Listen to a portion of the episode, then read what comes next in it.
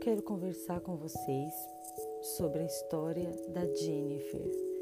A Jennifer é um nome fictício que eu quero trazer aqui para vocês, a história dela como uma meditação para nossa semana. E eu quero começar é, com a seguinte frase: O atual momento pode deixar você confuso, mas ele não confunde a Deus.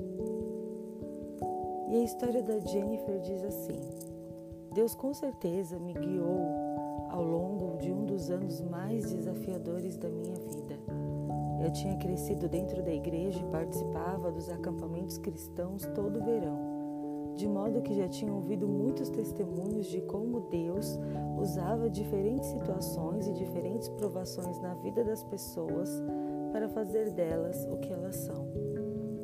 Eu orava pedindo que o Senhor me desse uma história, mas mal podia imaginar o que estaria por vir. Terminando o primeiro semestre da minha faculdade, eu estava indo para a casa dos meus pais na época do Natal.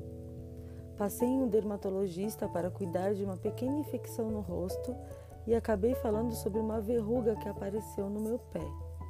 Ainda bem que falei sobre ela, pois duas semanas depois recebi uma ligação dizendo que eu tinha um melanoma maligno que já estava no quarto estágio. O câncer se tornou ainda mais real quando eu tive que buscar um cirurgião plástico e um oncologista, tudo em apenas uma semana. Então, depois de duas cirurgias, além de aprender a andar de novo, eu tive que enfrentar um ano de quimioterapia.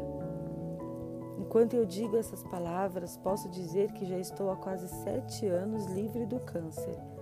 É incrível poder olhar para trás e agradecer ao Senhor por me curar.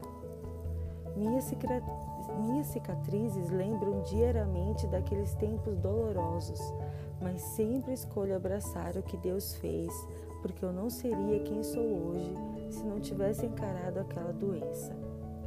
Minhas cicatrizes também me lembram das cicatrizes dele e de tudo que ele sacrificou para que tivéssemos vida e para que pudéssemos aproveitá-la ao máximo. É bom esperar tranquilo pela salvação do Senhor. Alarmado, eu disse: Fui excluído da tua presença. Contudo, ouviste as minhas súplicas quando clamei a ti por socorro. Neste mundo vocês terão aflições, contudo tenham ânimo, eu venci o mundo. Depositei toda a minha esperança no Senhor. Ele se inclinou para mim e ouviu meu grito de socorro.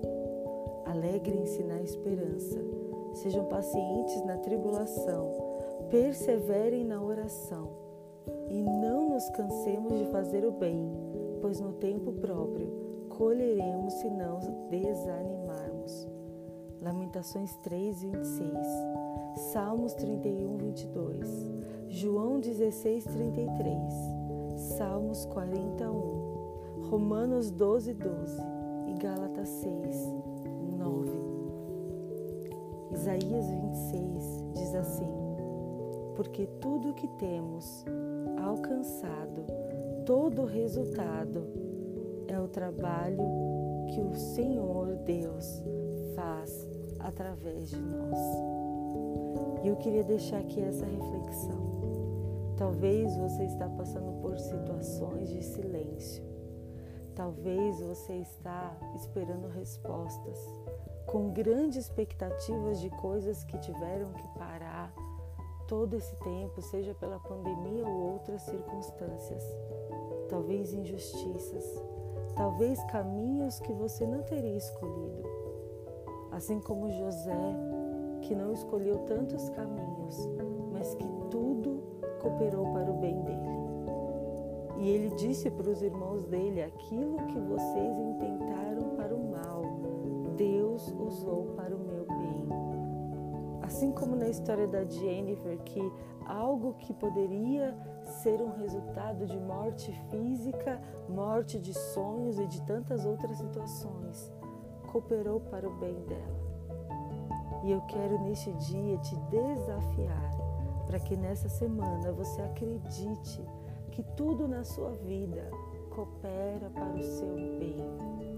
Tudo ao nosso redor e tudo na nossa história coopera para o bem. Que você tenha uma boa semana e que Deus te abençoe.